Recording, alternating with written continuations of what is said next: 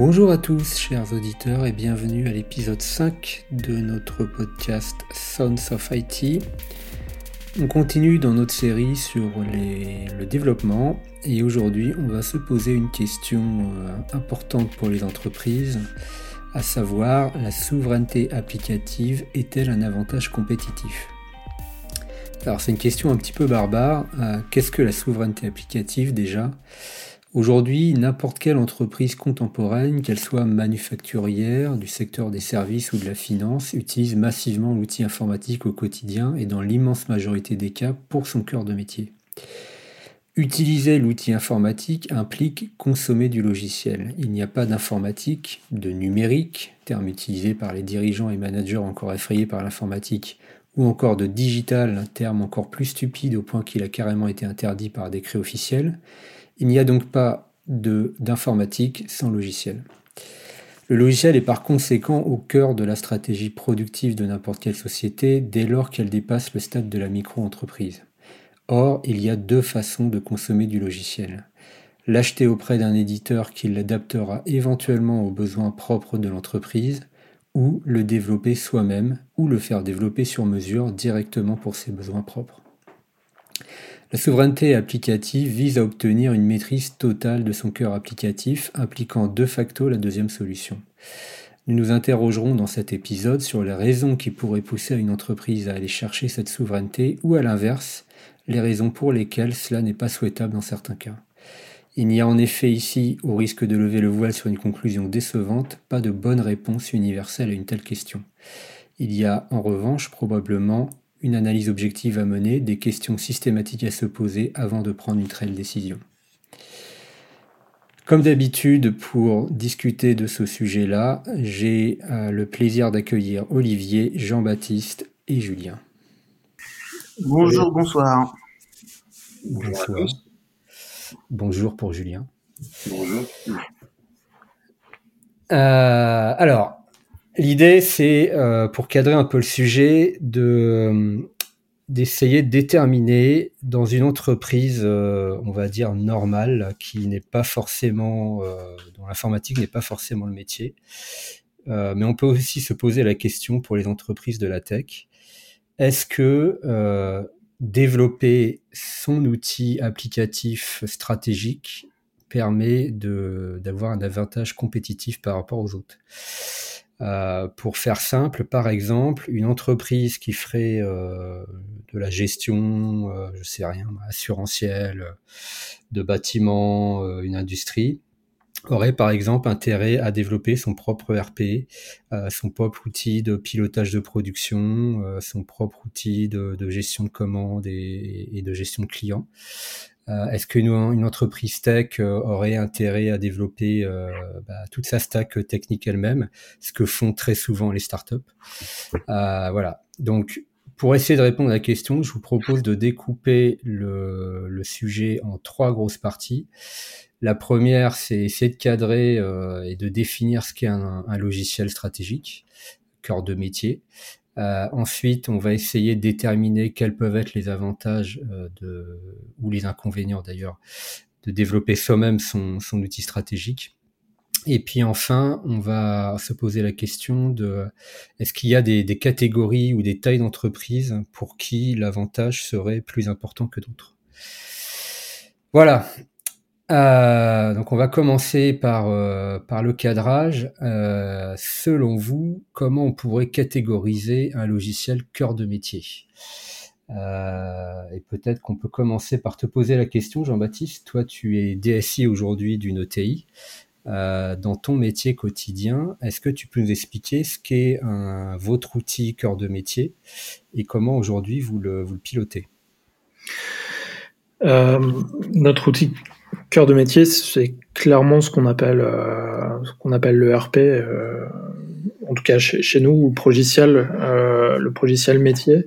C'est celui qui répond aux plus grands besoins euh, de, la spécificité de notre métier. J'exclus de le, le, RP toute la partie compta, RH et compagnie. J'ai une activité qui est assez assez euh, assez particulière parce qu'il y a assez peu d'acteurs. Euh, ça représente quand même un, un, volume de, fonctions assez importante. Donc finalement, je suis dans un micro-marché avec un, macro périmètre à, couvrir. Et ça, assez naturellement, ça, ça fait émerger des acteurs euh, proposant des solutions qui sont assez euh, réduits en nombre et, euh, et, en général qui ont des parts de marché très très importante. Donc, globalement, il y a deux, trois gros acteurs et ils se partagent le, gâteau. Alors, pas tout à fait en trois, euh, parce qu'il y en a un qui est en train de prendre le, le, monopole progressivement, mais c'est à peu près, à peu près ça. Donc, ouais. Donc, donc, grosso modo, tu utilises un logiciel sur lequel aujourd'hui il, y a, trois éditeurs euh, sur le marché, pour lequel il y a trois éditeurs sur le marché dans votre secteur d'activité, c'est ça? Ouais, c'est ça. Alors ça, euh, c'est effectivement la situation euh, il, y a, a 5, 10 euh, ans et, avant. Aujourd'hui, c'est en train d'évoluer un petit peu. Ça, un paysage, un écosystème qui, qui, évolue parce que ces, ces éditeurs ont profité de leur position pour s'endormir un petit peu, faire un peu de gras et ça commence à se voir. Ce qui fait qu'on commence à avoir de, nouveaux acteurs qui, viennent et puis qui finalement leur, leur, coupent, euh, leur coupe les doigts, les, les bras, les, les, jambes progressivement et, proposent des solutions euh, alternatives. J'ai une petite question. quand tu dis trois acteurs, c'est trois acteurs français ou internationaux? Non, français. Moi, je, je, suis vraiment sur un, secteur d'activité franco-français. C'est d'accord. C'est pas c'est pas dans bah, de la société de faire appel à des, à des éditeurs euh, étrangers, quoi. Non, on a, on a, on a des équivalents étrangers, euh, mais effectivement, c'est assez étanche, euh, c'est très très étanche. Je, je, je, je, suis pas dans le secteur public, mais il euh, y, a, y, a, certains des acteurs, enfin certains, c'est la moitié des acteurs qui, qui sont sur mon marché sont des acteurs publics. Ok. Ok, donc tu es sur un secteur plutôt réglementé. Très réglementé, ouais. Très, réglementé. Euh, et donc, les, ces éditeurs-là bah, implémentent toute la réglementation qui entoure ton métier, en gros. Ouais, et la font évoluer, effectivement. Et la font évoluer, ok. Ça, c'est un avantage, justement, de ce, genre de, solution. Et donc, c'est en termes de, de coûts d'investissement, mais aussi de, fonctionnement, j'imagine que ce logiciel, c'est la, la grande majorité de la préoccupation de la DSI Ouais, c'est c'est la moitié de la préoccupation de, de la DSI. C'est euh, parce qu'effectivement après on a on a beaucoup de satellites et puis une DSI ça se ça, se résume pas au, logiciel cœur de métier. On a on a toute l'infra qui est qui est à côté et puis tous les tous les satellites. J'excluais tout à l'heure de la réflexion euh, toute la partie RH comptable euh, administrative aussi, euh, ouais, administrative, euh, tout, tout, ça sont pas sont pas dans le RP, mais mais existe. Donc effectivement, le RP prend une grosse une grosse partie de notre activité, de nos budgets, mais il y a, mais il y a pas que ça. Ok. Bah, j'imagine que c'est à peu près pareil dans n'importe quelle entreprise, c'est-à-dire que tu as du logiciel qui permet de gérer, comme tu dis, la couche administrative, RH, la paye à la fin du mois, etc. etc. Euh, et puis après, chaque entreprise a, son métier propre pour lequel elle va utiliser soit un logiciel du marché, soit, on revient au sujet, développer son propre outil. Ouais, donc à mon avis, ça c'est une première, euh, une première définition, ou en tout cas quelque chose qui nous permet de, gérer, euh, ou en tout cas d'identifier un logiciel cœur de métier. Après, il y a, a peut-être une autre notion, euh, et c'est, je touchais un petit peu du doigt cette, cette notion-là en disant qu'on est en train de leur couper les, de couper un petit peu les, les différents modules qui sont attachés à notre ERP pour les remplacer par quelqu'un d'autre ou quelques, quelques, autres solutions. C'est la question de la maturité. Je pense qu'un un, une activité qui, qui devient mature, ou en tout cas qui est euh, connu, reconnu, euh, finalement sort de, de, ce spectre, ou en tout cas de ce, secteur ou de ce périmètre d'application de, cœur de métier, puisqu'elle devient euh, commune. Euh, les RH, la compta, c'était peut-être euh, quelque chose de très cœur de métier dans les années 70 pour certaines entreprises. Aujourd'hui, moi j'ai des effectivement des, des, morceaux, euh, on sait rien, si on peut parler de, de, workflow, d'éditique ou de choses comme ça qui, qui finalement sont, sont, très matures sur le marché et ne nécessitent pas d'attention particulière. On a le choix des solutions, qu'elles soient effectivement au travers d'achat de, de, licences ou de, de développement interne. Oui, une, une LAD ou une JAD, c'était euh, c'était à, un moment peut-être quelque chose euh, rattaché à l'ERP. Aujourd'hui, ça peut être complètement déconnecté. Quoi. Non. dans, la question. Pardon. Vas-y. vas-y, vas-y, Je disais dans, dans la question d'origine, c'était de définir qu'est-ce que tu un logiciel stratégique.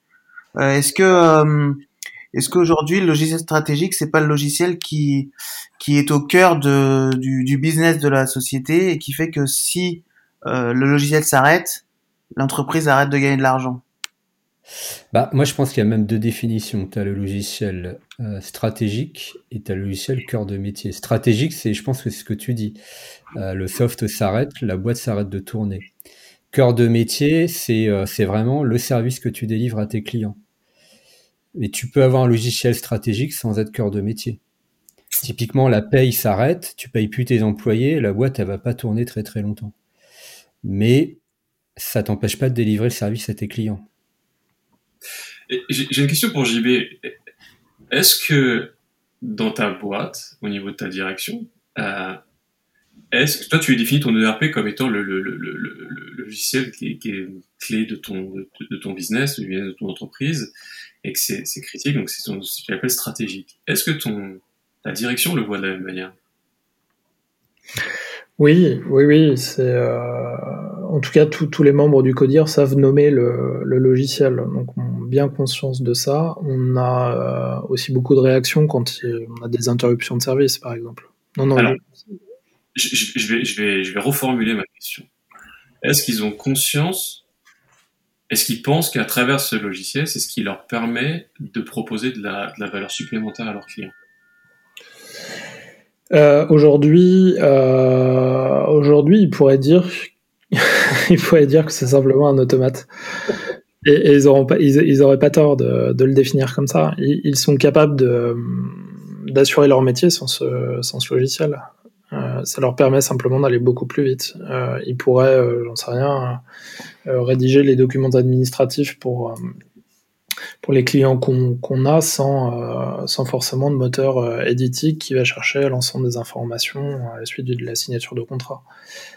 Euh, Alors attends, on va se poser la question autrement. Demain, ton ERP tombe en rade, définitivement.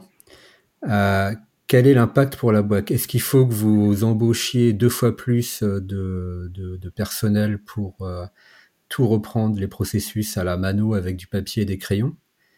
Ou est-ce que finalement ça, a assez peu d'impact? Non, non, c'est ça. Il faudrait embaucher, euh, euh, deux ou trois fois, euh, et, puis, puis se remettre un petit peu dans tout ce qui est calcul, règles de gestion et compagnie, parce qu'aujourd'hui elles sont aussi, pour certaines, inconnues. Ça. Je vais, je vais peut-être m'opposer à. Je vais prendre moi, je prends une, une autre vision, peut-être par des formations professionnelles, mais je poserais pas la question de quel est l'impact pour la boîte, pour un logiciel stratégique, quel est l'impact pour le client, parce que c'est ça le, finalement le, nerf de la guerre. J'en ai posé la question. Mm. Si ta, boîte, ta boîte, si le logiciel s'arrête et que ça nécessite juste d'invosser des gens, mais pour une fine pour le client, il y a, il, y a aucun impact. on peut pas, de selon moi, on peut pas nécessairement qualifier ce logiciel, de stratégique in fine, s'il y a un impact, c'est s'il faut mesurer l'impact de mon client. C'est là où on va définir la stratégie. C'est comment je capte mon client, comment je continue, je continue du coup à, lui proposer de la valeur, et donc du coup, in fine, comment avec ce client je continue à générer du revenu. Si demain le logiciel s'arrête et que ça veut juste dire que j'embauche 10 personnes, bon bah effectivement, comme le dit Jean-Baptiste, peut-être que c'était juste un automate et ça me permet juste d'aller un peu plus vite. C'est pas pour autant que c'est stratégique pour moi. Est-ce que si, est-ce qu'il s'arrête, est-ce que tous tes clients s'en vont ou pas? Non, mais la, boîte, la boîte meurt. Parce que, parce que financièrement, c'est pas viable de, doubler les effectifs, parce que, parce que justement, ton automate ne, fonctionne plus. ok, donc en fait, t'as pas de, price power sur le marché, c'est-à-dire si euh, s'il faut doubler, tripler le, personnel, tu peux pas répercuter ces coûts-là sur tes clients. Euh, non, non, non. Non, mais justement parce que je, suis dans une activité réglementée et j'ai une concurrence. non, je, suis incapable de faire ça. Mais par contre, euh, si, vraiment le, truc tombe en, tombe en rade ou s'efface, euh, on, sera capable d'assurer nos, activités euh, courantes sans, trop de problèmes. Ça, prendra dix fois plus de temps, mais on sera capable. Mais je pense que c'est le, lot d'à peu près toutes les boîtes. Alors, euh, moi, je peux partager une expérience personnelle. J'ai bossé pendant quelques années dans une, une start-up qui délivrait une plateforme euh, de gestion de remplacement à destination du monde de la santé. Et donc, le cœur de business, c'était euh, la gestion de, bah, des remplaçants des, des, personnels paramédical. Et le cœur de business, c'était clairement, clairement la plateforme. C'est-à-dire que sans plateforme, il n'y avait plus de service. Comme aujourd'hui, par exemple, à Airbnb, euh, si la plateforme tombe en panne, si tu n'as plus accès à Airbnb, bah, il n'y a plus de location, donc il n'y a plus de service. Euh, donc là, tu peux embaucher autant de personnel que tu veux. Euh, demain, la, plateforme Airbnb tombe en panne. ils peuvent recruter des, des, personnes par milliers. Tu vas pas te mettre à échanger des courriers par la poste pour proposer des annonces à tes clients et puis ils vont pas te signer des contrats qui vont te renvoyer par la poste.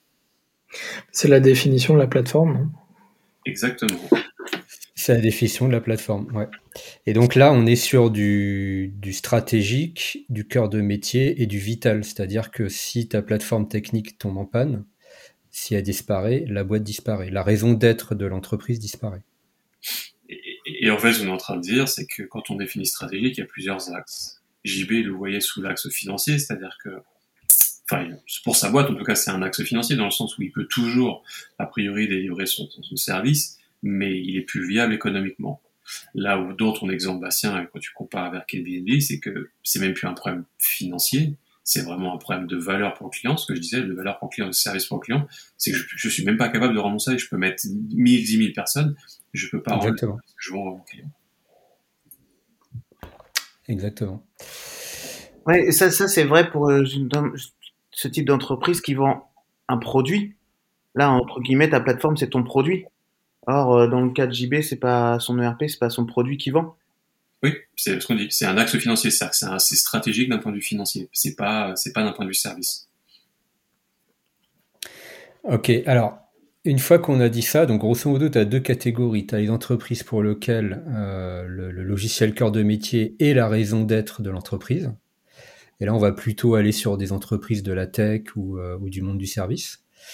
Et tu as des entreprises pour lesquelles le logiciel cœur de métier n'est euh, pas la raison d'être de, de, l'entreprise. En revanche, sans ce logiciel-là ou sans ces logiciels-là, l'entreprise a beaucoup de mal à délivrer le service à ses clients. Ou à un coût qui fait que, en fait, il est, il est plus acceptable pour les clients. Mmh.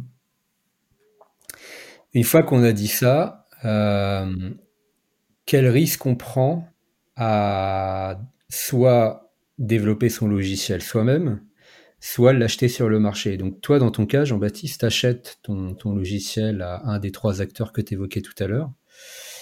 Est-ce que euh, vous avez fait, je sais pas, une cartographie des risques euh, vis-à-vis de cet éditeur-là? Ouais, elle est, oui, oui, oui. Alors pas pas pas de façon euh, formelle, mais euh, on l'a on, l'a tous en tête. Hein. comme ça, en, vrac, le, premier risque, c'est que euh, c'est qu'on se fasse raqueter, j'ai envie de dire, parce qu'ils sont en situation de monopole et qu'on n'a pas on n'a pas le choix. Là, pour le coup, c'est même plus un risque, c'est une une réalité. Attends juste une seconde ils sont en situation de monopole, mais ça serait pas le cas. Demain, admettons que tu es 20 acteurs sur le marché. Est-ce que tu pourrais facilement passer d'un acteur à l'autre? J'imagine que non. Si, parce que je l'ai fait. Je l'ai fait. Le, le, RP qu'on utilise aujourd'hui, euh, c'est pas celui qu'on utilisait il y, a, il y a 7 ans. D'accord. Et ça, c'est un projet qui a, qui a, duré combien de temps et qui a, qui a coûté combien au, au regard, aux grosses masses de, de la taille de l'entreprise? Ça, dépend, euh, ça dépend comment tu le mènes. Euh, en général, on essaye de faire des coupes, euh, franches et de garder les, essentiels. Ça, dure en général à un an. La grosse majorité de l'activité, c'est plutôt de la gestion du changement pour les utilisateurs, formation, explication de ce qui est repris par repris, etc., etc. Techniquement, c'est jamais très ou trop compliqué. On arrive à, on parle, toujours de la, enfin, on manipule en tout cas toujours les mêmes objets, quel que soit le, le logiciel. Et ça, hum, les, les, coûts sont fixes, ils dépendent pas forcément de la, de la, taille de la structure, parce que le volume de données a assez peu d'impact sur le, le, coût, le coût global du, du projet. C'est plutôt effectivement les utilisateurs ou Ouais, c'est le coût du changement en fait, le coût de l'accompagnement au changement. Ouais, exactement. Et tu es sur des budgets qui sont, qui sont variables. Euh, la première migration qu'on a faite, on a vraiment changé de logiciel. Euh, a dû dépenser euh, 3 ou 400 k. Et euh, entre ce moment-là et, aujourd'hui, on a fait des, deux, fusions successives à deux ans d'intervalle en partant du, du, euh, d'un progiciel identique. Ça nous a coûté presque plus cher, enfin ça pas presque plus cher, ça nous a coûté plus cher de faire de la migration de données à l'intérieur du même, du même écosystème que, euh, qu'en, provenant de, d'un, progiciel différent.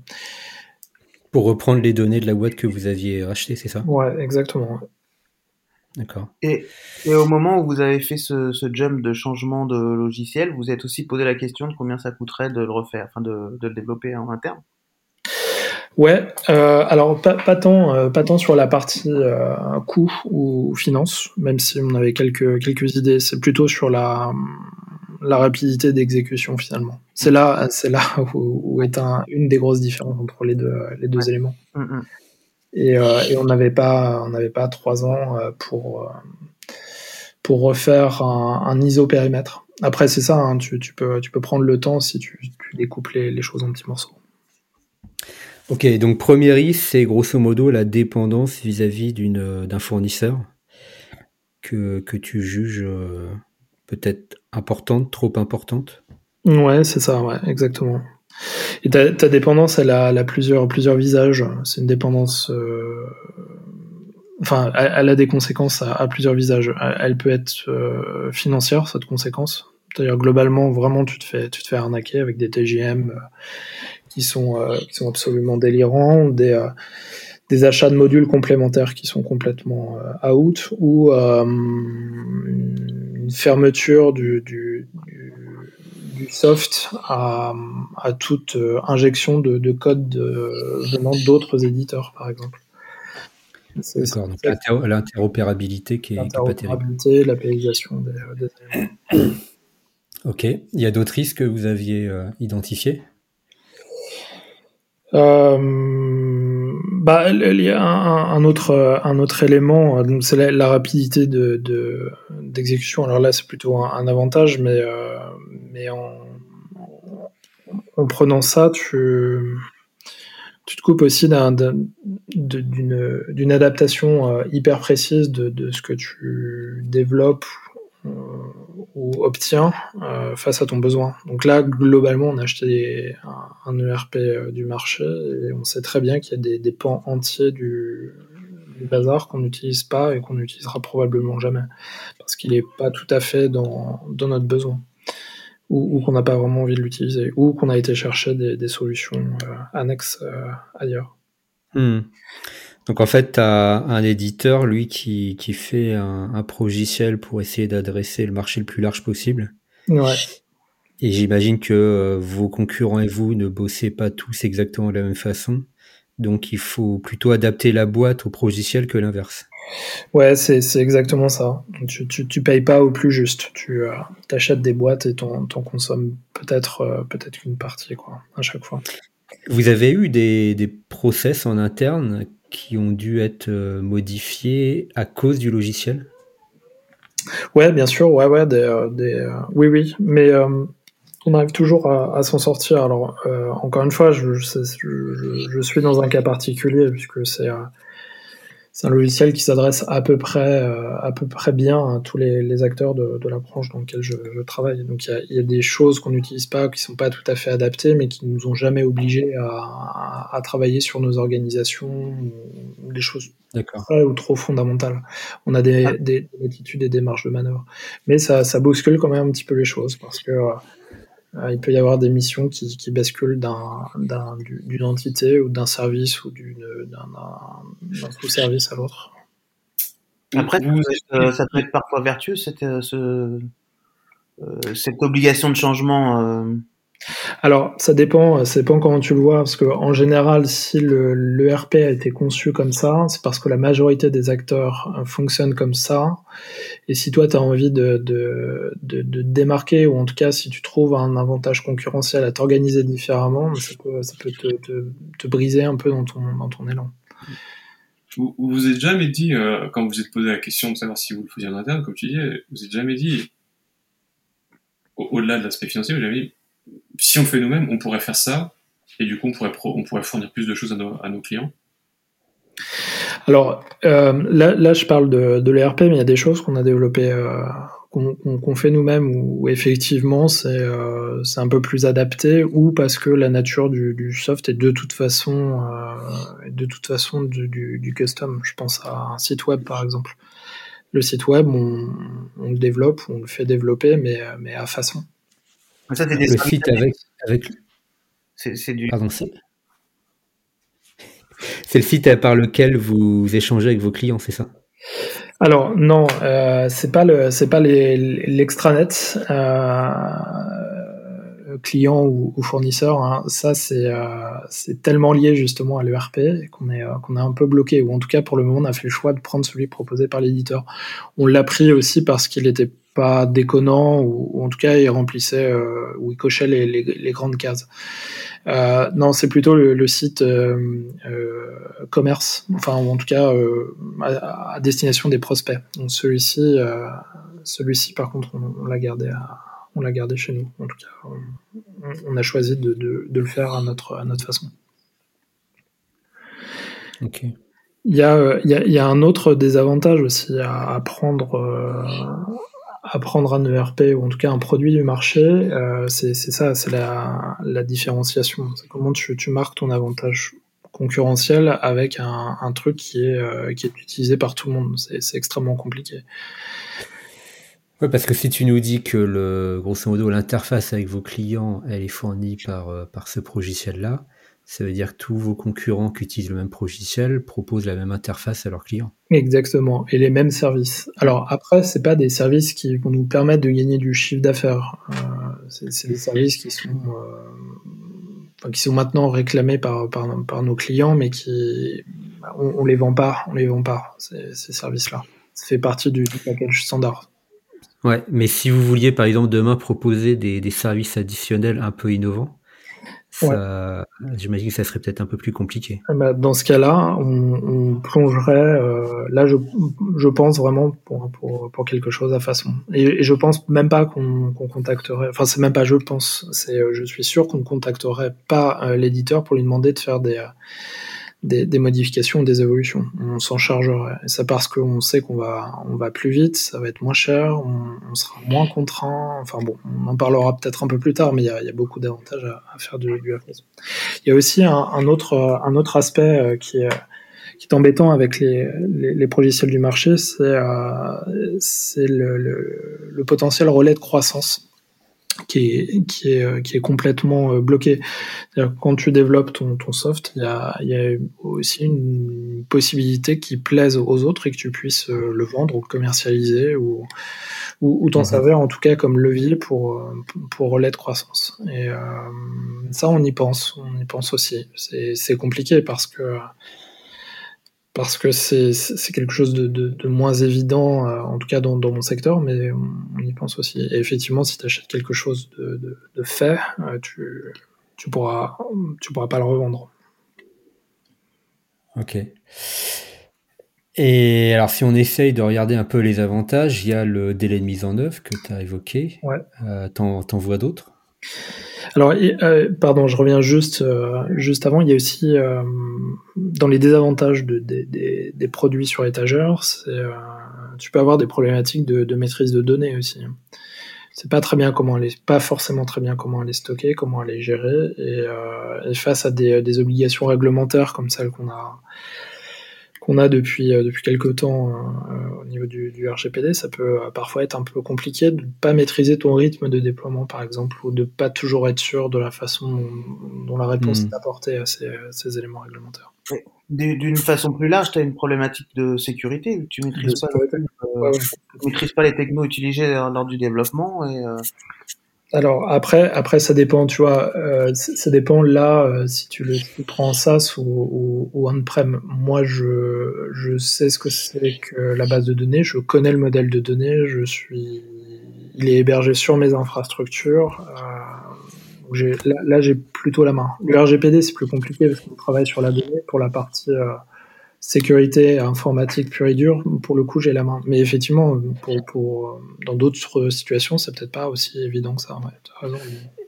Et vous avez fait des audits de code ou de, de pentest ou des trucs comme ça pour essayer d'évaluer justement un peu la sécurité du produit, surtout s'il est, il est exposé euh, ouais.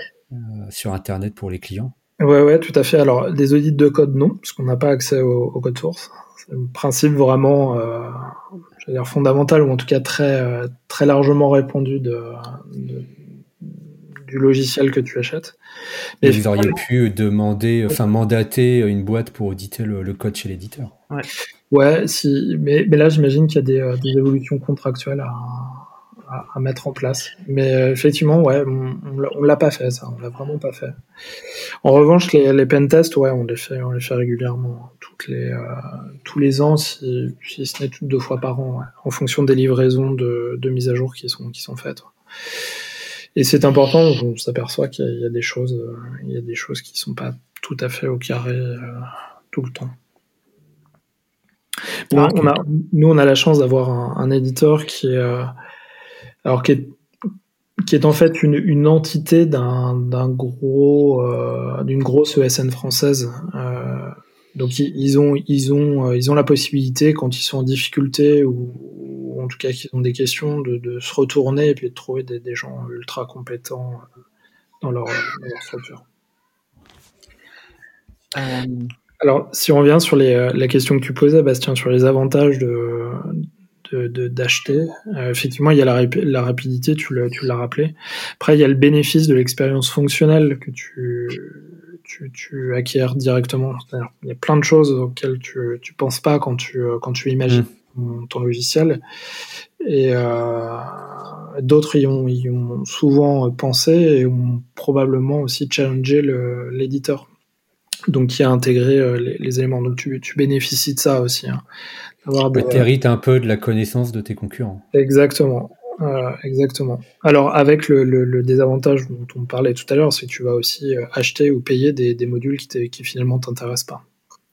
Ouais, mais euh, la compétence s'acquiert d'une manière ou d'une autre. Tu peux l'acquérir soit, comme tu dis, en payant une licence, parce que tu vas bénéficier de, de ce que de ce, de ce que l'éditeur a fait avec les autres clients, c'est un fait, ou là elle s'acquiert parce que tu vas embaucher des gens. Et, finalement, il est là la, il est là la question de savoir si on le fait, finalement, on n'attend pas, le point de départ, c'est ce que je peux le faire.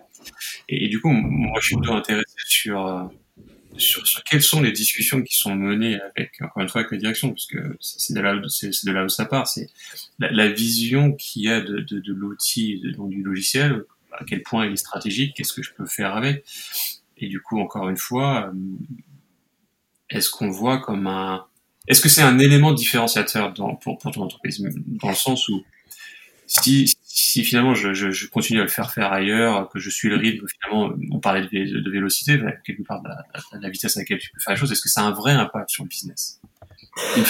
Est-ce que c'est vraiment, ou ce que, ce que le seul, élément différenciateur par rapport aux concurrents, c'est juste mon optimisation fiscale, parce que peu importe quoi que je fasse avec cet outil-là, finalement, ça va pas changer mon attractivité vis-à-vis du client.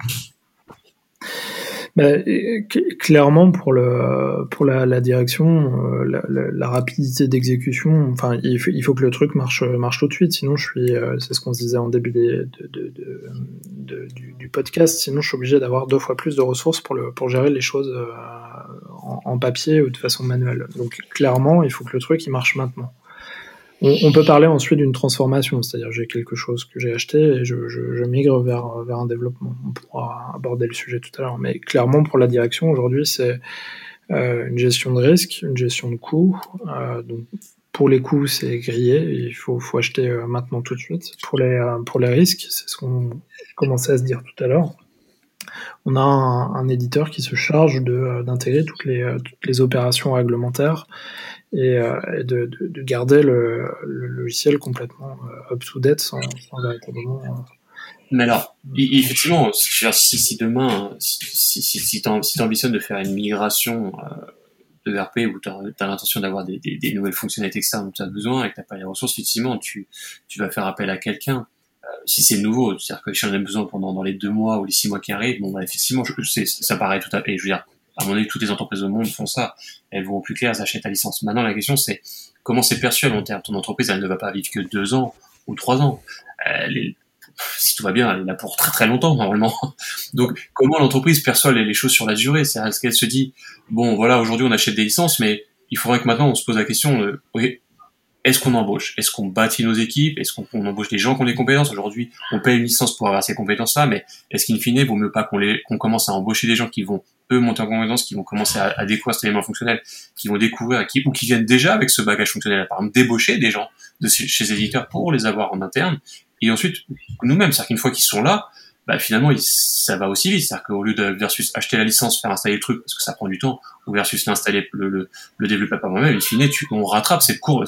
Les deux courbes finalement se croisent à un moment donné, et, euh, et à un moment donné, la courbe du je le fais en interne va être, va être meilleur que la courbe du fait de j'achète en licence, à tout point de vue. Ouais, ouais. Mais, euh, non, mais je, je, partage ce que tu dis, C'est, euh, Julien, pardon. C'est, c'est, ce qui fait que ça me fait sortir de, de, de mon expérience. Moi, je, je, partage ce que tu dis.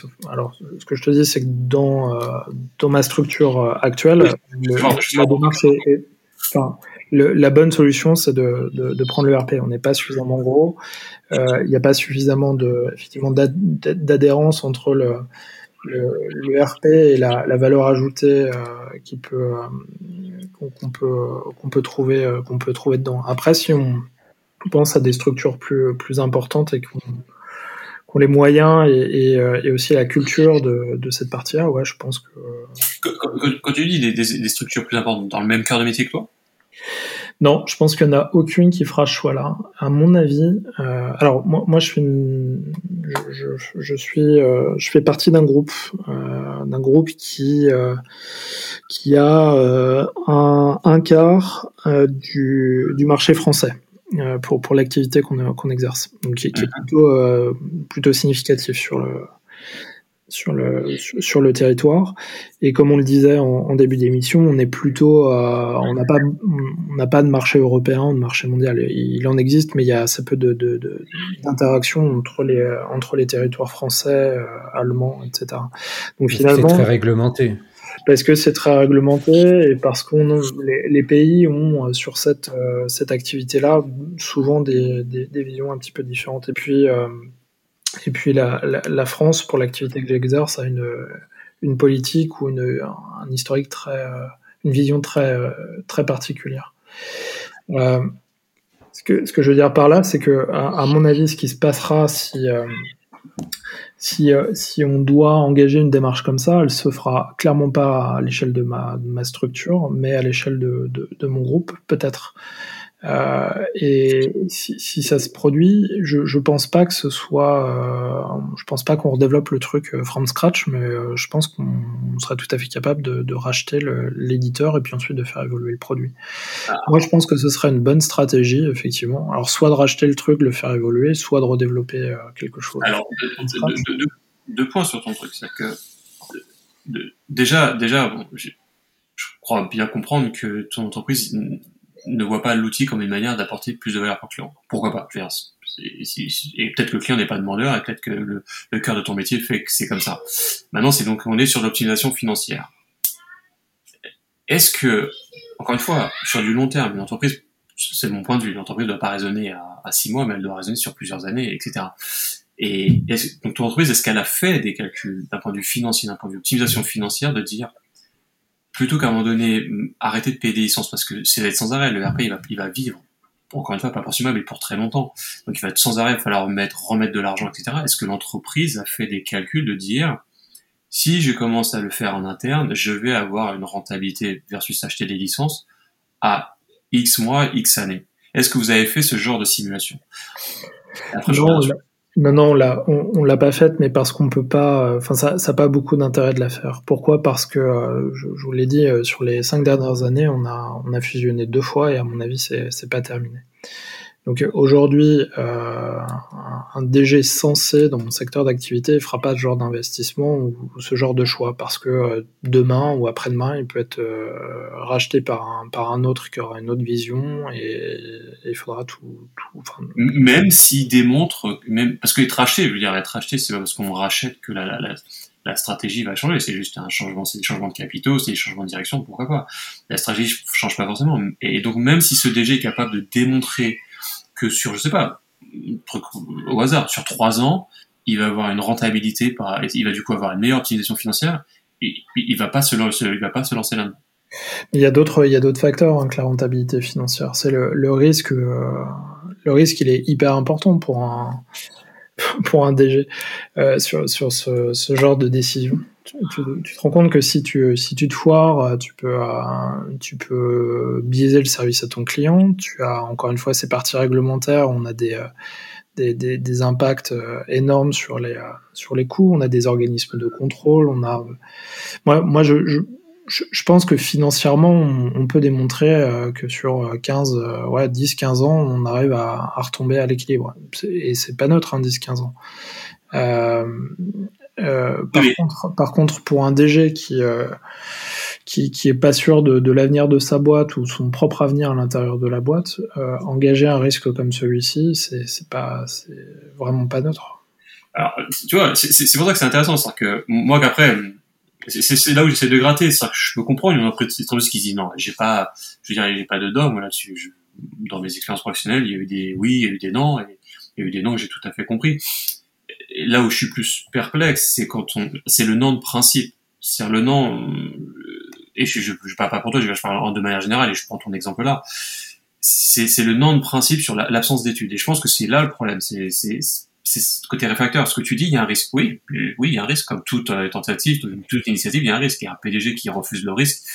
Euh, on peut, on peut se poser la question du, du, de, de, pourquoi il est PDG. Je veux dire, si c'est juste pour dire, bah moi je continue d'exécuter, et bon bah il a peu de valeur finalement. Euh, et, parce que c'est un risque, mais il y a aussi un gain potentiel. Si in fine il y a des données, encore une fois donnée, une analyse qui montre que que sur X années, je peux avoir une rentabilité qui est financière, je sais pas, qui peut me faire économiser 30, 40%, c'est énorme, ça peut paraître énorme. mais la donnée, du tout, c'est d'avoir une donnée. Et moi, ce que je crains dans ce que tu expliques et ce que je crains dans beaucoup d'entreprises qui se lancent pas dans ce genre de choses, c'est que, non, elles n'ont jamais mené l'étude. Ils n'ont jamais mené d'études sérieuses sur est-ce que vraiment il y a, y a un intérêt. C'est plus une peur, plus une espèce de d'a priori, je connais pas le truc, donc je le fais pas. Euh, c'est effectivement effectivement l'IT est pas mon cœur de métier, donc euh, j'ai pas lieu de me pencher là-dessus. Euh, et, et, c'est plus ça qui me, qui me, qui me gêne dans l'approche plutôt que le fait de dire non. Je, non. Je, pense que. Mais je, je, pense que pour toutes ces grosses briques-là, euh, effectivement, le, le, la réflexion, elle est, elle est, elle est pas menée, mais euh, c'est pour ça que euh, Salesforce existe, c'est pour ça que euh, dans, les, dans les systèmes bancaires, on a, on a toujours du COBOL, parce qu'il y a un moment, il y a un risque à, à se lancer dans une, soit une refactorisation, un redéveloppement, soit à, à pas prendre le produit phare du marché euh, pour, pour un certain nombre de, de, de, de, raisons, et parfois de, de bonnes raisons. Ouais, tu as, pris deux exemples contradictoires, je pense.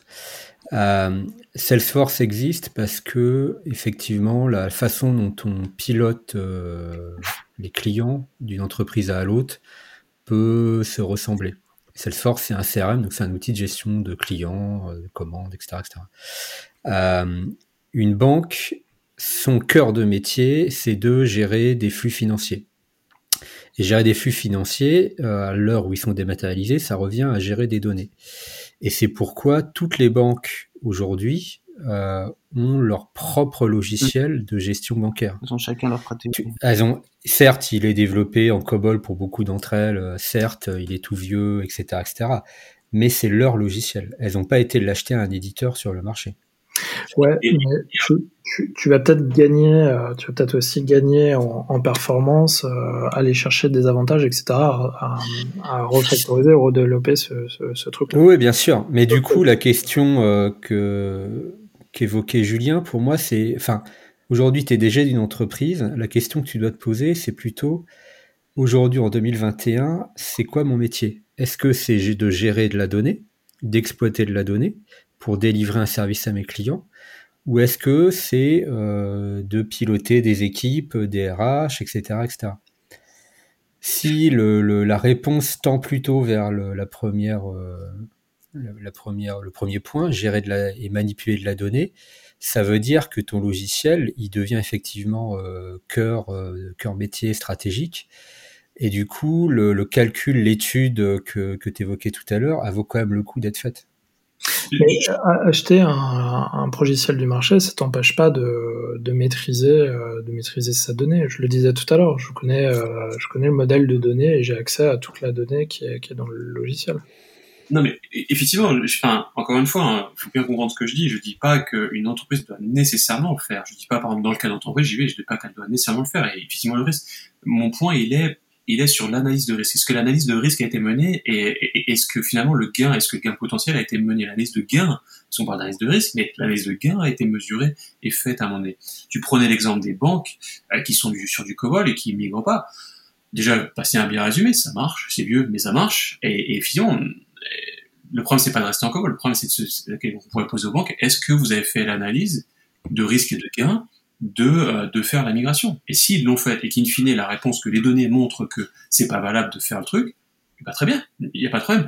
Ou tu prenais l'exemple de Salesforce. Six entreprises qui, qui prennent Salesforce ont fait une analyse in fine pour montrer que aller vers Salesforce, utiliser de faire plutôt que de le faire en interne était meilleur. Ouais, pas de problème. La, question, moi, la question qui me gêne, je pense que il faut, il faut faire cette analyse-là. Et je pense que Bastien a, commencé à poser des questions. Et les questions qu'il pose, elles doivent faire partie de cette analyse-là.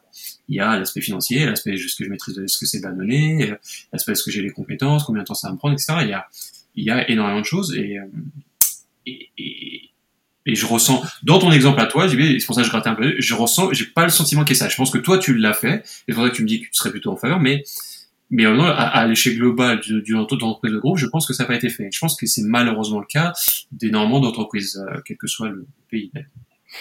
Bah, en- encore une fois, je, pense que la, réflexion, en tout cas dans la majorité des, entreprises dans lesquelles, euh, enfin qui, sont sur le sur, mon marché, c'est euh, il existe quelque chose sur sur étagère, je, prends, je mets en place, je, je me pose pas de questions.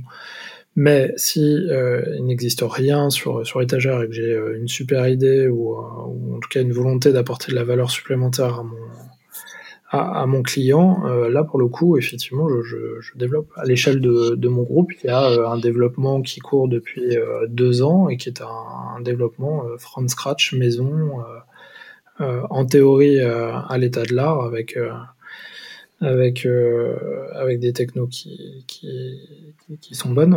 Et, ça parce qu'il n'existait il pas d'équivalent sur le marché. Mais c'est pas, je pense, propre à ton groupe. Il y a, enfin, toutes les entreprises avec lesquelles j'ai travaillé en tant que client, fournisseur, etc. Il y en a très très peu qui se posent la question est-ce que s'il y a une solution disponible sur le marché, est-ce que je dois quand même me poser la question de euh, l'intérêt éventuellement de développer ma propre solution? Dès lors qu'il y a une solution disponible sur le marché, on a plutôt tendance à se dire bon bah c'est la solution de facilité, c'est disponible tout de suite, comme tu le disais. Ça a un coût, mais finalement on sait le financer parce que le coût il a été étudié pour. Et, euh, voilà, donc on, on rentre dans, dans une relation de dépendance avec un fournisseur sans même s'être posé la question de est-ce qu'il n'y aurait pas une autre alternative?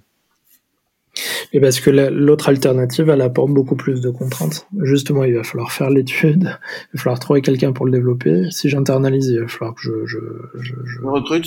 je, je recrute et puis surtout que j'arrive à gérer ce, ce type de projet. Euh, Je me souviens, j'ai j'ai pas de- d'actualisation des, des stats sur les, euh, les, taux de réussite et les taux de, de, réussite dans le budget des, des, projets informatiques, mais à une époque, c'était c'était catastrophique. C'est pas très bon, ouais. Voilà. encore une fois, je, pense qu'il y, a beaucoup de gestion de risque. Et puis, l'immédiateté, aujourd'hui, on, est, je pense, pour, la majorité des, des, entreprises sur des marchés qui sont tellement vifs et, euh, et, émouvant que si tu si tu fais pas ça, c'est compliqué. Il y a, y a peut-être beaucoup d'entreprises aussi qui doutent de leur, leur pérennité dans le temps et, euh, effectivement l'aspect financier euh, sur sur la durée de vie, soit de ta, ta structure, soit de l'usage que tu vas faire de ce truc-là, parce que dans deux ans tu sais que tu, tu auras un métier complètement différent. Il bah, vaut mieux peut-être acheter le, le, truc vite fait que mm-hmm. s'embarquer dans des ans de développement. Quoi. C'est marrant parce que tu fais, tu fais un dossier à charge sur le, sur le, le, dit de, de faire soi-même et jamais à... Alors non, pas, pas, pas, pas, forcément. Encore une fois, le, le tu vois, le, le, site web qu'on a euh, qu'on a développé, il y avait, pas beaucoup d'alternatives, euh, si, si ce n'est passer sur des, euh, des trucs un peu un peu à côté, euh, type euh, type Wix ou truc comme ça, qui, qui, t'offre ouais, qui t'offre un, début, mais mais pas du tout, euh, pas du tout, pas du tout une cible, en tout cas qui est pas du tout adapté à ton besoin in fine. Ben, en, même temps, justement, j'évoquais WordPress, il cartonne, donc c'est bien que il y a beaucoup d'entreprises qui font le choix de passer par eux, tu vois. Ouais, alors après, après, on peut aussi parler de, de, de mixte, hein, de, de, j'allais dire de sur euh, de surcouche à des, euh, des, choses qui existent, des surcouches très euh, très proches de, de, ton de ton besoin sur la base de, de, choses qui existent. la définition d'un framework ou d'un CMS pour prendre un exemple.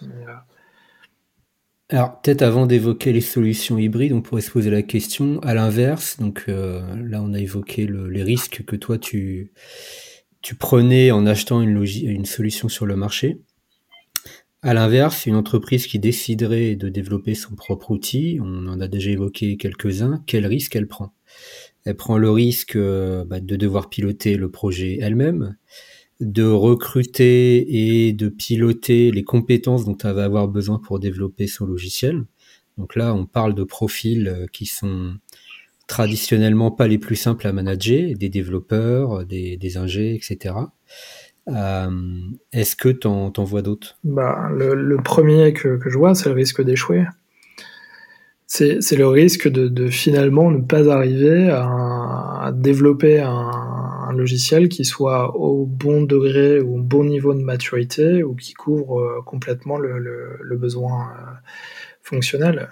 Et puis dans les autres risques, c'est euh, ce qu'on peut rencontrer, c'est euh, de faire des erreurs euh, énormes de, de, de, calcul ou de enfin de, de, manipulation de données qui peuvent avoir des impacts colossaux. Comment il s'appelait ce, ce, ce, logiciel ou ce, ce projet pour la, la paye des militaires là? Ah, Louvois. Louvois. Bon, Louvois, c'est un exemple typique. Euh, les, les, les, mecs, ils ont voulu développer leur truc, et c'est derrière, il devait y avoir des, des, bonnes équipes quand même. Puis quand on, quand on en parle comme ça, c'est un système de, de, de, facturation et de paye. C'est pas très compliqué, ça a pas l'air d'être. non, non, mais je le dis, je le dis juste comme ça. Hein. Et je, je, sais que c'est d'une complexité infinie, mais, euh, mais voilà, on peut se dire ouais, c'est pas très compliqué, euh, on va le faire nous-mêmes, on va économiser, et puis euh, et puis et puis on pourra en faire un peu ce qu'on veut. Bon, voilà, c'est le risque d'échec, il est il est extrêmement important. Et puis, alors, je modère quand même un petit peu. Euh, sur ce cas d'étude qui est hyper intéressant, on pourrait presque faire un épisode entier dessus. Justement, l'État n'a pas fait lui-même. Il a fait faire, et comme souvent euh, quand, quand c'est le contribuable qui paye, il a peut-être pas été assez regardant sur la qualité de ce qu'il avait acheté. Ah, mais il, a, il, a, il, a demandé un, il a demandé quelque chose à façon il a demandé quelque chose à façon sans peut-être être capable d'exprimer vraiment des spécifications de façon claire, parce que comme tu le dis, euh, c'est un logiciel de paye, mais en fait c'est d'une complexité extrême, parce que les, règles sont différentes pour les différents corps d'armée. Elles sont différentes en fonction de si le personnel est en opération ou pas, etc. etc. Donc c'est c'est un logiciel qui est pas compliqué, mais véritablement complexe au sens mathématique du terme. Et donc ça, c'est un logiciel qui nécessitait je pense, euh, un travail de spécification préalable colossal qui a peut-être pas été fait euh, dans les règles.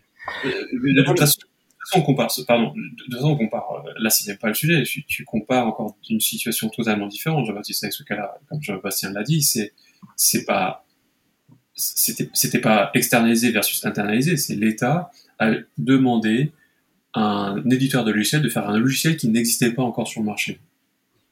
Versus toi, ce que tu fais, c'est que tu demandes à un éditeur d'acheter un logiciel qui existe déjà.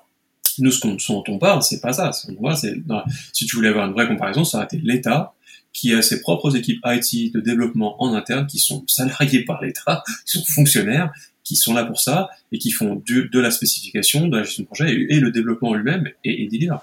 Là, l'État, la seule chose qu'a fait l'État, c'est, euh, c'est, voilà, c'est la, c'est de la c'est de la gestion spécifique, enfin de la gestion fonctionnelle, quoi, vis-à-vis de vis-à-vis d'un état logiciel. Ils ont tenté de transmettre un besoin fonctionnel, donc il y avait des militaires qui étaient là pour dire voilà comment ça fonctionne chez nous, faites-nous le développement.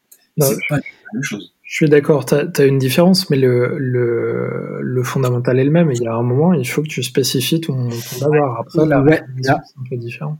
En fait, la différence est fondamentale parce que dans un cas, admettons que l'État décide avec ses propres équipes des militaires, des fonctionnaires payés euh, par l'État de développer son logiciel. Admettons que ce soit pas l'État, admettons que ce soit une entreprise privée. Elle a un intérêt et les, les, développeurs, ces salariés qui vont travailler sur le projet ont le même intérêt. Ils sont euh, alignés en principe sur les objectifs de l'entreprise. Euh, ils vont être peut-être incentivés ou payés en fonction de la réussite vis-à-vis -vis de ces objectifs-là. Quand tu décides de déléguer ce genre de projet qui plus est titanesque à des, des ESN, euh, tu passes par un contrat commercial. Une fois que le contrat il est signé, l'intérêt de l'entreprise, il est financier. Elle a intérêt à, développer, à livrer le plus vite possible pour pouvoir être payée, euh, si possible, euh, de façon à ce que ça lui coûte le moins cher et qu'elle dégage une marge maximum. En face, le client, lui, il a intérêt à avoir un maximum de qualité possible, mais la qualité coûte cher quand c'est tes équipes, tu vas pas forcément lésiner sur la qualité parce que tu sais que euh, ça va, ta rentabilité dans le temps est assurée. Quand c'est pas ton logiciel et que tu passes par un contrat commercial, la relation est biaisée. Il y a un problème d'alignement des, objectifs. Mmh. Alors, attention quand même, quand tu le fais en interne, tu fais quand même attention au coût. C'est-à-dire que, effectivement, tu vas pas lésiner sur la qualité, mais tu fais attention au coût quand même. Oui, bien sûr. Tu vas les piloter, mais s'il faut dépasser euh, de, de 5% en termes de temps euh, pour, euh, pour être sûr que le truc marche bien, tu le feras. Tes équipes en interne vont pas essayer de cacher sous le tapis des dysfonctionnements simplement pour être payées. Exactement, parce qu'elles sont partie prenante de l'entreprise et que si ça ne marche pas. Elles sont partie prenante. Elles sont si ça ne marche pas, elles, savent que ça va leur retomber dessus. Une entreprise qui a, qui a excuse-moi, une entreprise euh, qui a, qui a, bien blindé son contrat et, et les ESN sont dotés d'armées d'avocats justement pour faire ça, euh, elle sait très bien que si le truc marche pas et si elle s'est bien débrouillée dans la rédaction du contrat, elle ne sera pas attaquable sur ces dysfonctionnements-là. Elle a, même pas intérêt, à la limite, à pointer du doigt les manques de spécification du client, parce que le flou va être à son avantage. Ouais, là donc là tu pointes un autre un autre point que je voulais aborder déjà tout à l'heure, c'est aussi le point de la responsabilité, sur qui tu fais porter la responsabilité entre euh, le développement interne et le développement externe. Ça peut être aussi un, une facilité euh, pour le dirigeant de, de déléguer totalement le, développement pour euh, faire porter la responsabilité sur absolument. Mais d'ailleurs le Enfin, dans les deux cas, je pense que quand, quand tu achètes un logiciel sur le marché ou quand tu fais développer un logiciel sur le marché, c'est une façon d'externaliser un risque. Parce que comme tu le, comme tu le dis, JB, le, risque principal, c'est de ne pas atteindre l'objectif, c'est d'échouer. Euh, le dirigeant d'entreprise, finalement, il a peut-être pas forcément envie de porter ce risque sur ses épaules. Ah, euh, mais on en revient au constat de départ, hein, en tout cas à, ce, qui a, ce qui a borné notre réflexion du départ. Ça dépend si ton, ton, logiciel il est euh, stratégique, s'il existe, si s'il va apporter de la valeur à ton client, etc. etc. Moi, je pense que le, le, le, truc est là. Bah, S'il n'existe pas, de toute façon, tu n'as pas de choix. Soit tu le développes, soit tu le fais développer. Euh, et, la, question, la seule question qui, reste, c'est ça, c'est est-ce que j'utilise mes équipes, est-ce que j'investis dans des équipes, des, des, gens que je vais recruter en interne pour maîtriser le développement, mais ça veut dire que je porte le risque moi-même, ou est-ce que je fais développer et donc je quelque part j'externalise le risque, ou plutôt j'ai l'illusion d'externaliser le risque, parce qu'in fine, c'est ce qui s'est passé avec Louvois, si le logiciel marche pas euh, à la fin du projet, euh, bah, quelque part, tu as, beau avoir l'illusion d'avoir externalisé le risque, c'est toi qui vas as tout perdu. la panade. Mm. Tu as tout perdu. C'est dans le cas de Louvois, les militaires étaient pas payés ou trop payés, il a fallu les chercher l'argent. Enfin, ça a été un, un gros foutoir. Du coup, on a un petit peu dérivé sur la question de départ, savoir était, qu'est-ce qu'un logiciel stratégique. non, on en était à, ok, une entreprise maintenant qui prend la décision de, de développer son logiciel en interne, quel risque elle prend? Donc toi, tu, JB, tu disais, le premier des risques, c'est d'échouer, c'est de pas arriver à atteindre l'objectif. Euh, moi, j'en vois d'autres, c'est que, euh, alors, il y a, le risque RH, c'est-à-dire qu'il faut piloter des équipes de développeurs, il faut piloter des projets qui peuvent être importants, qui peuvent déraper, qui vont forcément déraper, puisqu'on sous-estime toujours le, coût d'un développement. Euh, mais surtout, on, s'engage sur une durée euh, très très longue, puisque euh, une fois que le logiciel il est développé, il faut le maintenir et il faut le faire évoluer. Donc ça veut dire que c'est c'est pas un, projet borné dans le temps comme peut l'être le déploiement de, de ton ERP euh, c'est un projet qui va, qui va durer la, la, bah, la vie de l'entreprise, en fait. Alors, banque, on, évoquait les banques tout à l'heure, elles ont encore des, des, armées de développeurs pour maintenir et faire évoluer leur logiciel euh, core business. Et, c'est ce que je disais tout à l'heure, il faut que le, le, le, décideur il ait une visibilité euh, à toute épreuve pour, pour prendre ce genre de décision. Alors à toute épreuve ou qu'il considère que de toute façon, c'est le seul moyen d'atteindre ses objectifs. Si on évoque un peu le, cas des entreprises tech, que je connais un peu, Julien, tu connais pas mal, euh, là, tu n'as pas le choix. C'est-à-dire si tu veux te différencier sur le marché en proposant des services plutôt IT, bah, il faut que tu développes tes propres outils, les outils que tu vas fournir et vendre à tes clients. Ouais, c'est pas si évident que ça. Oui, dans l'idée générale, oui, mais ça revient à ce que je dis tout à l'heure. Euh, il y a euh, des entreprises qui utilisent beaucoup de, logiciels qui existent, mais après elles se projettent dans le temps. C'est-à-dire qu'elles ont cette problématique que JB évoquait, qui était de dire j'ai besoin de quelque chose rapidement je peux pas attendre parce qu'effectivement je veux aller sur mon marché vite c'est un marché qui est très dynamique il faut que j'aille vite je peux pas attendre je peux pas attendre six ans je peux pas attendre un an il faut que je sorte tout de suite. Donc il y a un côté très pragmatique les entreprises tech et notamment les grosses entreprises tech de la Silicon Valley sont très très pragmatiques hein. c'est pas elles, font pas n'importe quoi non plus. Et il y a un ce qui existe je fais après éventuellement je fais un peu de custom autour et après je me projette c'est quel est mon plan? C'est pour ça que j'insiste avec Gématis sur quel est, est-ce qu'il y a un plan est-ce qu'il y a ça les entreprises là elles se projettent à plusieurs années. Elles disent je démarre comme ça et ensuite, je fais, je fais l'itératif pour faire moi-même. Bon, je vais en prendre l'exemple plus frais, on prend Apple.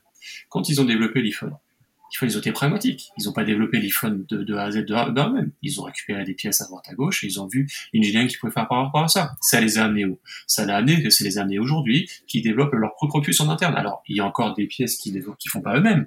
Mais l'iPhone, il faudrait regarder le pourcentage, mais l'iPhone aujourd'hui, après plus de 10 ans, il est, il a dépassé les 50% de, de, fait, de fait en interne, jusqu'à la clé qui est la puce, alors que la puce avant était faite par, par des entreprises externes, et aujourd'hui toutes les puces, et on voit aujourd'hui même avec sur les MacBook Pro, c'est des puces faites en interne. Et Apple avait un plan, c'est-à-dire qu'au départ ils n'avaient pas forcément les compétences, et ils ont développé, ils ont appris, ils ont, ils ont travaillé avec Intel et autres, ils ont appris sur le truc fonctionnel, ils ont embauché des gens, ils ont débauché d'ailleurs, pour in fine le faire en interne, mm. avec un plan, avec un plan financier. C'est-à-dire que regarde, le prix de l'iPhone a augmenté, ils ont diminué les coûts de l'autre. Voilà, ils avaient un plan sur plusieurs années. Et après, alors qu'au départ, si on regarde, si regardait à un ou deux ans, effectivement, c'était un gouffre financier de le faire en interne. Mais voilà. Et, c'est ce qui fait, pour, moi, c'est ce qui fait toute la clé, que ce soit une entreprise de la tech ou une autre, c'est d'avoir un plan qui se projette dans le temps. Et plutôt que de regarder à six mois. Quand on parle d'IT, si on se projette à six mois ou un an, on est mort. Si on regarde sur dix ans, c'est une autre histoire. Oui, je suis d'accord. Alors après, euh, on évoque les grandes entreprises tech, mais toutes les grandes entreprises tech, elles ont démarré petites. Oui. Et à un moment, tu as, un mec ou deux qui ont une idée euh, dans un garage, pour rester dans la caricature, et puis euh, ils essayent de développer un proto avec ce qu'ils ont sous la main. Donc euh, Facebook, je crois, avait démarré par exemple avec une base MySQL. Aujourd'hui, ils ont développé leur propre moteur de, base. Ah. Google avait démarré avec, pareil, des outils open source. Aujourd'hui, ils ont ils ont développé des quantités de code hallucinantes il faut toujours démarrer quelque part. Le, sujet, c'est est-ce que on décide à un moment de, de se différencier et d'investir dans le produit et les services qu'on délivre à ses clients, ou est-ce que on va plutôt investir, je sais rien, moi, dans le marketing, dans le commercial, euh, sur d'autres axes pour essayer de, de, de faire croître la valeur de l'entreprise et le nombre de clients?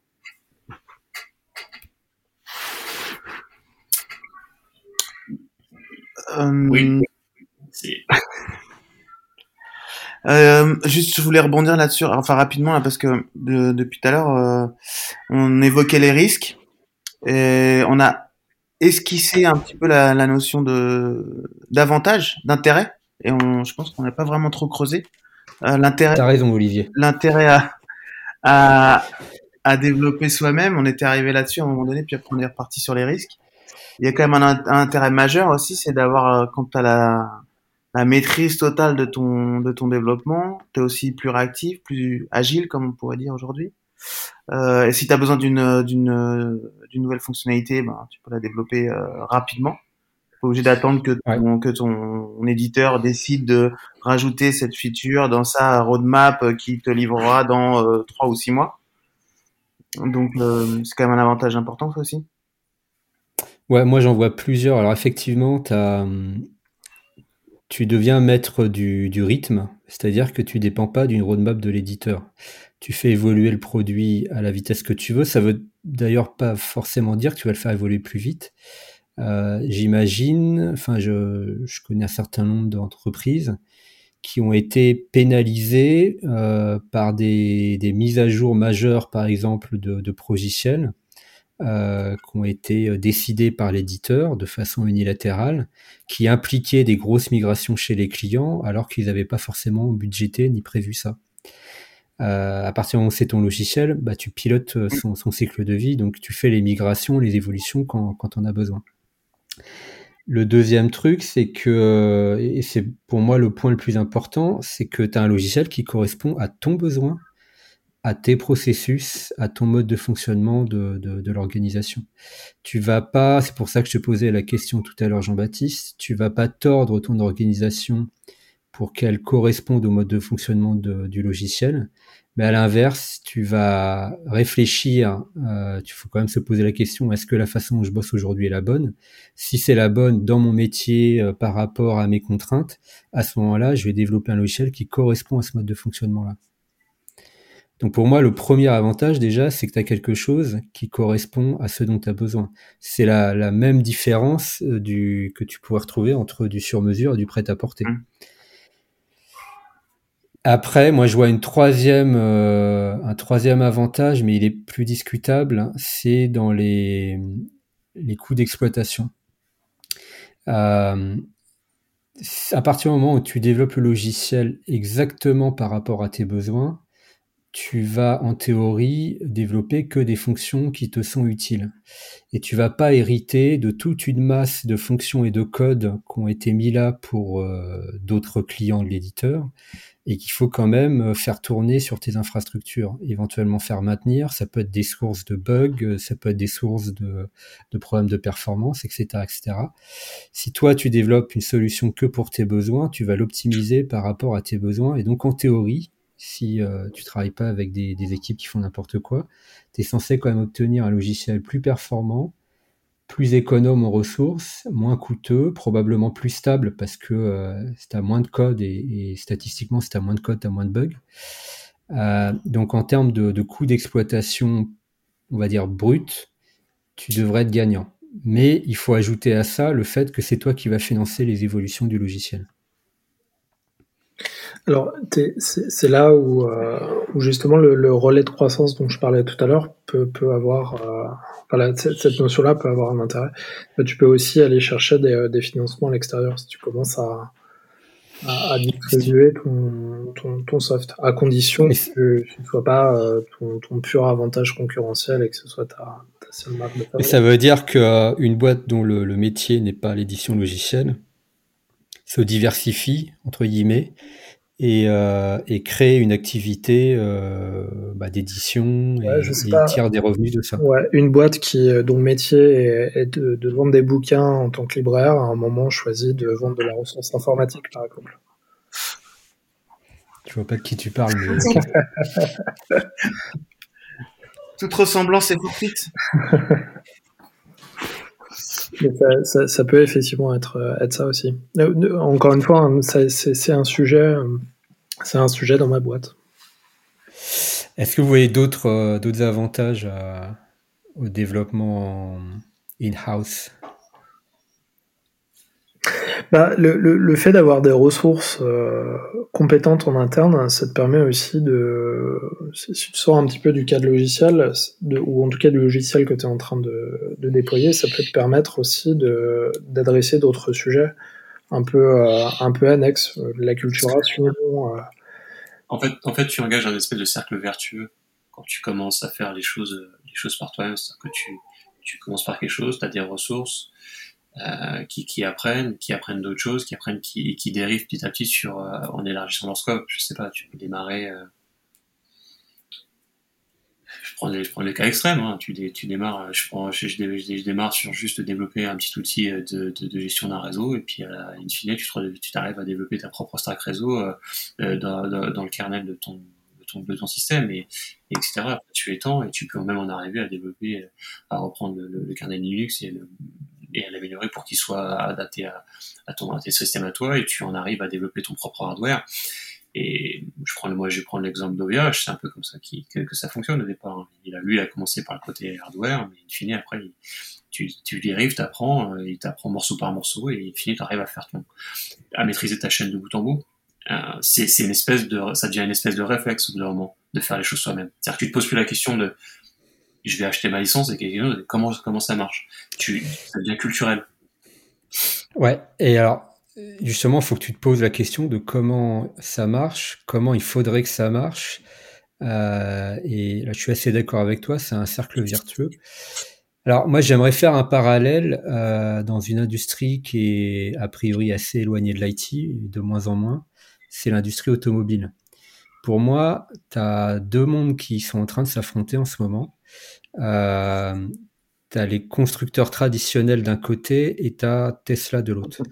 Alors, je, mets de côté l'aspect électrique, etc., etc. Pour moi, la plus grosse différence, par exemple, entre un Peugeot et un Tesla, c'est pas que Peugeot fait des voitures électriques ou pas, c'est que Peugeot, comme un Renault, comme un Toyota, comme un Volkswagen, c'est aujourd'hui un assembleur de sous-traitants.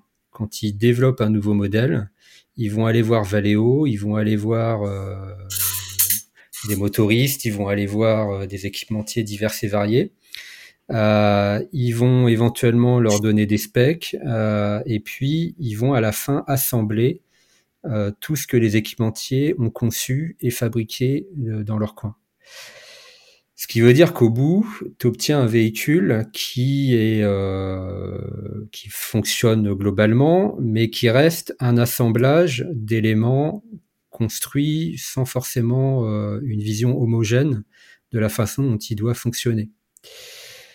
De l'autre côté, tu as, un Tesla dont la stratégie dès le début a été de dire on conçoit on fabrique tout nous-mêmes. Euh, et ça a été très très loin, ça les a obligés à, fabriquer euh, même leurs propres machines industrielles, euh, leurs propres robots, les machines de presse à froid, etc. etc. Mais aujourd'hui, ils maîtrisent, on va dire, 90-95% de la technologie qui est embarquée dans leur véhicule. À l'inverse, tu as des constructeurs qui, qui dépendent d'équipementiers, qui n'ont pas forcément les mêmes alignements stratégiques, on revient toujours au même sujet, que le constructeur lui-même. Quand un Renault ou un PSA dit bon bah ok maintenant euh, on a la pression euh, réglementaire, euh, le marché commence à réagir, il faudrait aller vers l'électrique, il va falloir faire évoluer tous les équipementiers. Et c'est certainement beaucoup plus compliqué, beaucoup plus long et, peut-être même beaucoup plus hasardeux que de se dire finalement on va concevoir nous-mêmes des moteurs, on va concevoir nous-mêmes des batteries, on va concevoir nous-mêmes un logiciel de pilotage embarqué et puis on va essayer de faire marcher tout ça. Dans le cas de Tesla, je pense que le pari était très très risqué au début. C'est pour ça que personne n'y a cru, euh, y compris les, constructeurs, surtout les constructeurs traditionnels au départ. Mais le fort est de constater qu'aujourd'hui, ils ont quand même beaucoup de mal à les rattraper. Parce qu'en se posant les questions de comment ça doit marcher, comment l'améliorer, l'optimiser et, et, poser cette question sur toute la chaîne de valeur du véhicule, ils sont arrivés à un tel niveau d'optimisation aujourd'hui qu'aucun aucun autre constructeur n'arrive à égaler.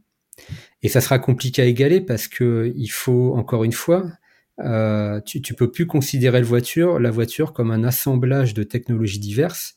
Elles doivent toutes fonctionner euh, en même temps, tout être piloté par le même logiciel si tu veux atteindre l'efficacité énergétique euh, nécessaire pour ce type de véhicule. Oui, alors après, tu disais le, le Tesla, de, le pari Tesla, il n'est pas encore complètement complètement gagné. Il est encore non, bien sûr. Si on analyse bien les derniers résultats financiers, euh, et si on enlève les, les rachats de crédit, euh, les rachats de crédit, je vais faire un, un petit mot là-dessus, si on, sur Paris, si on, si on enlève les rachats de crédit de, de environnementaux par les autres boîtes, euh, sur la, la vente pure de voitures, euh, Tesla est encore légèrement déficitaire plus de quelques millions encore. Euh, il se rapproche bon, ils sont ils sont bénéficiaires et surtout parce qu'il y a le, rachat de crédit par dessus. Mais mais pourquoi pas Ça fait partie du business model et ça fait partie de l'étude des départ. Euh, ce qui est intéressant de voir, encore une fois, moi j'insiste là-dessus, c'est que Tesla c'est pas un pari, c'était pas un pari à 5 ans. Euh, Elon Musk il a fait ce pari-là sur sur la sur la durée.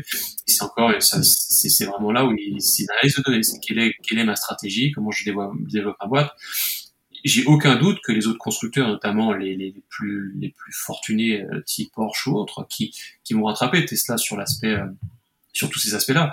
La question in fine, c'est ça va être quelle va être leur marge sur leurs produits parce que quand on, fait appel à des fournisseurs, bah, la marge va être, va être moins élevée que quand on fait ces trucs en interne sur la durée, sur sur l'économie d'échelle. Euh, c'est pour ça que la clé de Tesla va être aussi le volume par, rapport à, par, rapport à ça.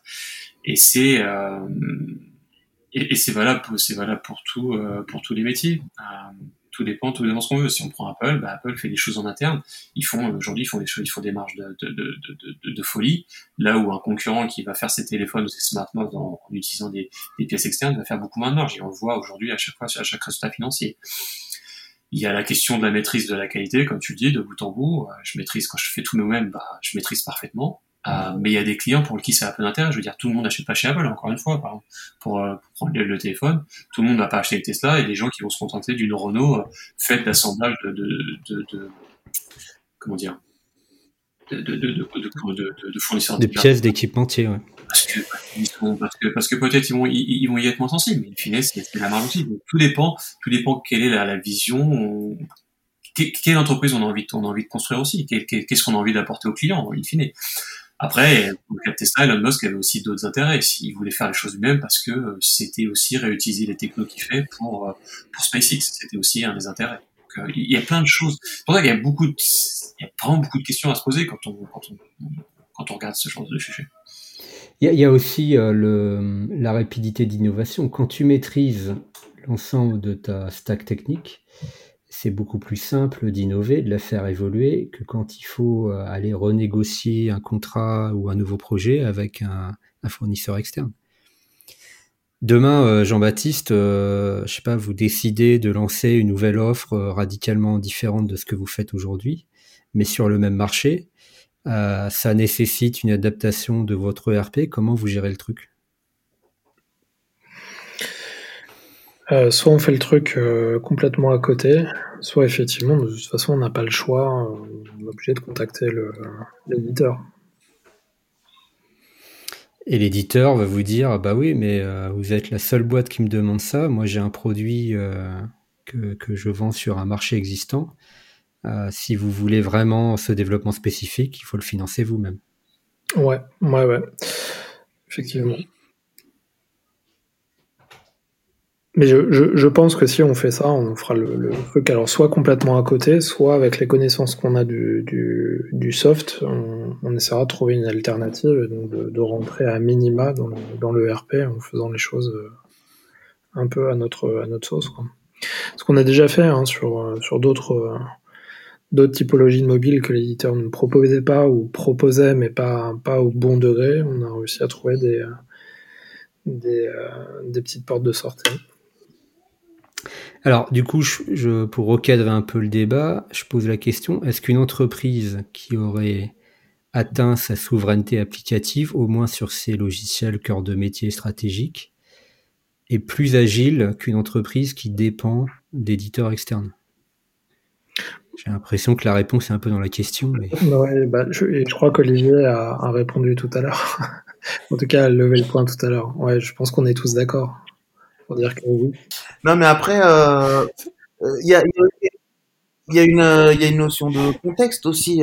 il semblerait à première vue que la réponse soit oui, mais ça dépend beaucoup peut-être du contexte dans lequel se trouve l'entreprise. Au premier abord, effectivement, on aurait tendance à penser que oui, mais c'est peut-être pas toujours vrai, quoi. C'est peut-être pas systématique.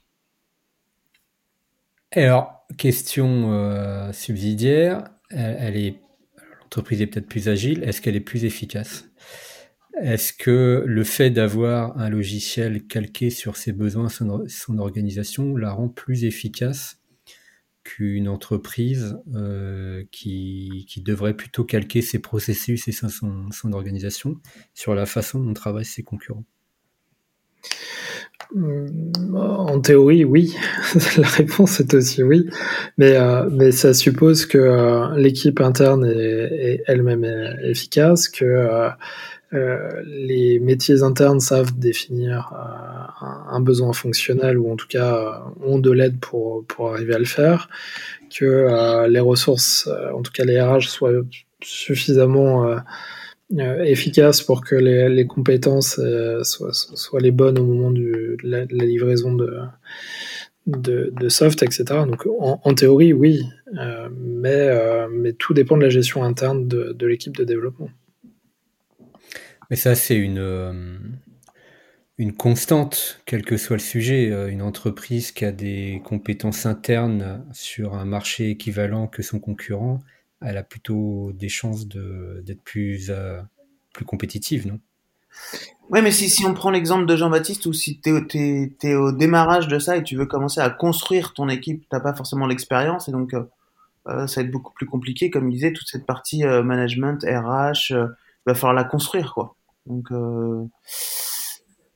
t'es pas forcément agile, efficace tout de suite. quoi. Ça prend forcément beaucoup plus de temps. Bah, et même, euh, et même, oui, oui, je, suis d'accord avec toi, Olivier. Et même demain, hein, euh, pour prendre un exemple euh, facile, hein, c'est l'éditeur de mon ERP. Il n'est pas aussi efficace qu'il y a une dizaine d'années. Ils étaient bien plus efficaces avant, sauf qu'ils ont des équipes qui vieillissent, qui commencent à s'encrouter, qui savent pas ce que c'est que Docker ou Kubernetes et qui demandent à chaque fois de développer, déployer pardon une VM Windows, etc. Il y a vraiment quelque chose de, Hmm. de, particulier à gérer, à, gérer ce, centre de, ressources. Hmm. Ah bah là, c'est presque le contre-exemple que tu nous donnes. Au contraire, là, tu es en train de nous dire que justement, c'est l'éditeur qui est. Non, non, mais ce que je veux dire, c'est que ce cas-là pourrait se produire en interne aussi. Euh, aujourd'hui, tu peux essayer de monter une équipe euh, sympathique et dans 10 ans, finalement, elle sera bien moins efficace que, euh, que, l'éditeur qui propose le, le à côté. Ouais. Oui, mais ça dépend de toi. Oui, oui, oui, complètement. Oui, oui, oui, c'est juste. C'est juste, ça dépend de toi. Donc, si je résume, aujourd'hui tu démarres une nouvelle entreprise euh, sur un marché existant. Si tu inventes quelque chose de radicalement nouveau, tu n'as pas trop le choix, mais sur un marché existant, premier réflexe, ça va aller d'être euh, d'aller chercher un logiciel sur le marché pour aller vite. Et ce qu'on est en train de dire, c'est que la réinternalisation du développement core business, euh, elle va plutôt s'adresser à des entreprises matures qui sont déjà installées sur leur marché, qui commencent à avoir des moyens, qui maîtrisent le fonctionnel de leur métier et qui vont donc pouvoir spécifier l'outil dont elles ont besoin. Mmh. Ouais, ou d'entreprises qui n'ont justement pas de besoin euh, spécifique. Tu, tu, peux, euh, pour une partie de ton métier, aller chercher le, logiciel sur le marché, puis finalement être complètement coincé, euh, euh et puis faire le choix de, de développer en interne une, une partie de, de, ce que tu proposes à tes clients ou à tes fournisseurs. Ok. Ça, ça, rejoint aussi la, la remarque de Julien tout c'est qu'il faut que tu aies un plan, quoi, dès le départ. Donc tu, éventuellement, tu peux, si tu pars sur cette stratégie-là, tu le fais, mais tout en sachant qu'à un moment donné, auras, tu souhaiteras switcher. Et donc tu, tu prépares ouais, mais... conséquences, tu rédiges des contrats en conséquence, etc. Enfin, tu vois, tu, tu prépares tout à l'avance, quoi. Ouais. Le, le seul truc, c'est que euh, les boîtes euh, ou les entrepreneurs qui ont un plan à 10 ou 15 ans, il y en a pas tant que ça. Ouais la grande majorité, euh, pour la grande majorité d'entre elles, tu as une vision à 2-3 ans. Euh, une start-up, le 90% des, des start-up, elles ont une vision, ok, mais elles sont incapables de te dire de quoi va être fait leur, euh, le lendemain. Euh, et donc, tu es aussi porté un peu par la façon dont le marché réagit, euh, par euh, les nouvelles contraintes réglementaires qui se restent devant toi, par euh, l'accueil que fait euh, tes clients de, de tes services, etc., euh, etc. Donc ta stratégie, elle évolue presque quotidiennement. Donc tu peux avoir une vision, une big picture effectivement sur 10 ou 15 ans, euh, et, et, éventuellement l'intégrer, cette réinternalisation, cette maîtrise de tes outils dans la big picture, ça peut être sain. Mais la réalité du terrain, c'est que tu es challengé tous les jours euh, par, par le marché, par les événements, euh, et, et, parfois, ça peut être compliqué du coup de maintenir cette, euh, cette cohérence stratégique dans le temps. Ouais, après, euh, je dis pas que c'est simple, loin de là, mais tu peux l'avoir justement. Euh, encore une fois, ça doit être très compliqué, mais tu peux l'avoir aussi anticipé, avoir prévu justement dans, ton plan une certaine agilité pour être capable de t'adapter aux changements qui vont, qui vont nécessairement arriver. Ok. Euh, écoutez, je pense que pour la première partie, on a fait euh, un bon tour d'horizon. Les questions que j'aimerais qu'on se pose éventuellement dans un deuxième épisode, euh, ce serait de s'intéresser un peu justement à quel type d'entreprise, aller un peu plus dans le détail, quel type d'entreprise aurait intérêt à réinternaliser ses développements. une fois qu'on a pris cette décision, comment on maîtrise les, les coûts de développement si on décide d'externaliser, de faire faire son logiciel par une ESN ou par une société externe, est-ce qu'il y a des moyens de d'aligner les objectifs des deux parties et donc d'éviter euh, l'effet louvois qu'on évoquait tout à l'heure? Euh, Si au contraire on décide de le faire en interne, comment on fait pour attirer les talents dont on va avoir besoin? Voilà, c'est un peu le, les sujets, je pense qu'on pourra développer dans un prochain épisode. Vous en voyez d'autres? Ça m'a l'air déjà plutôt pas mal. Mmh. Ouais, ouais. Programme. Donc on va intituler cet épisode euh, Do It Yourself, c'est ça? Ok, ça me va. ça me va. Eh bien, chers auditeurs, merci pour votre écoute et puis on vous retrouve très bientôt pour la suite. Merci. Au revoir. Au revoir. À plus.